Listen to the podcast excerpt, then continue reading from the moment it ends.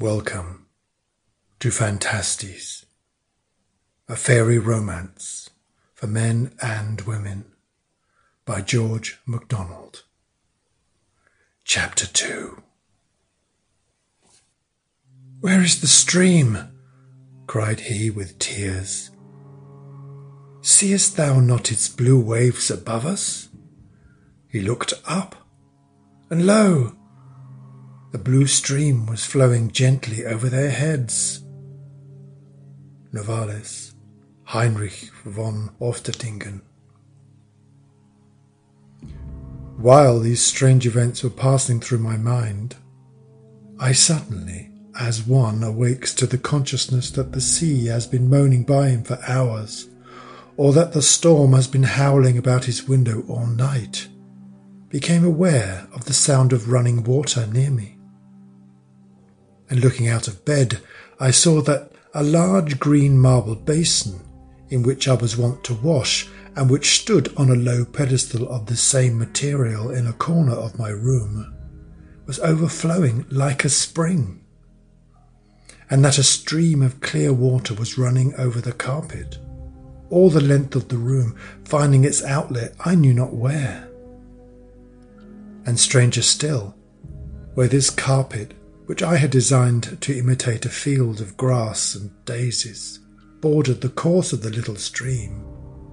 The grass blades and daisies seemed to wave in a tiny breeze that followed the water's flow, while under the rivulet they bent and swayed with every motion of the changeful current, as if they were about to dissolve with it, and, forsaking their fixed form, become fluent as the waters. My dressing table was an old fashioned piece of furniture of black oak, with drawers all down the front. These were elaborately carved in foliage, of which ivy formed the chief part.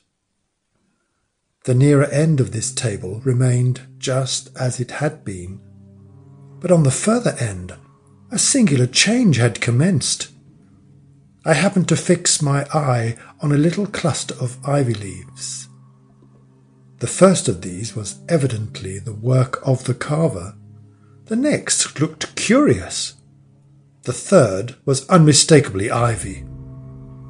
And just beyond it, a tendril of clematis had twined itself about the gilt handle of one of the drawers. Hearing next a slight motion above me, I looked up and saw that the branches and leaves designed upon the curtains of my bed were slightly in motion. Not knowing what change might follow next, I thought it high time to get up, and springing from the bed, my bare feet alighted upon a cool green sward.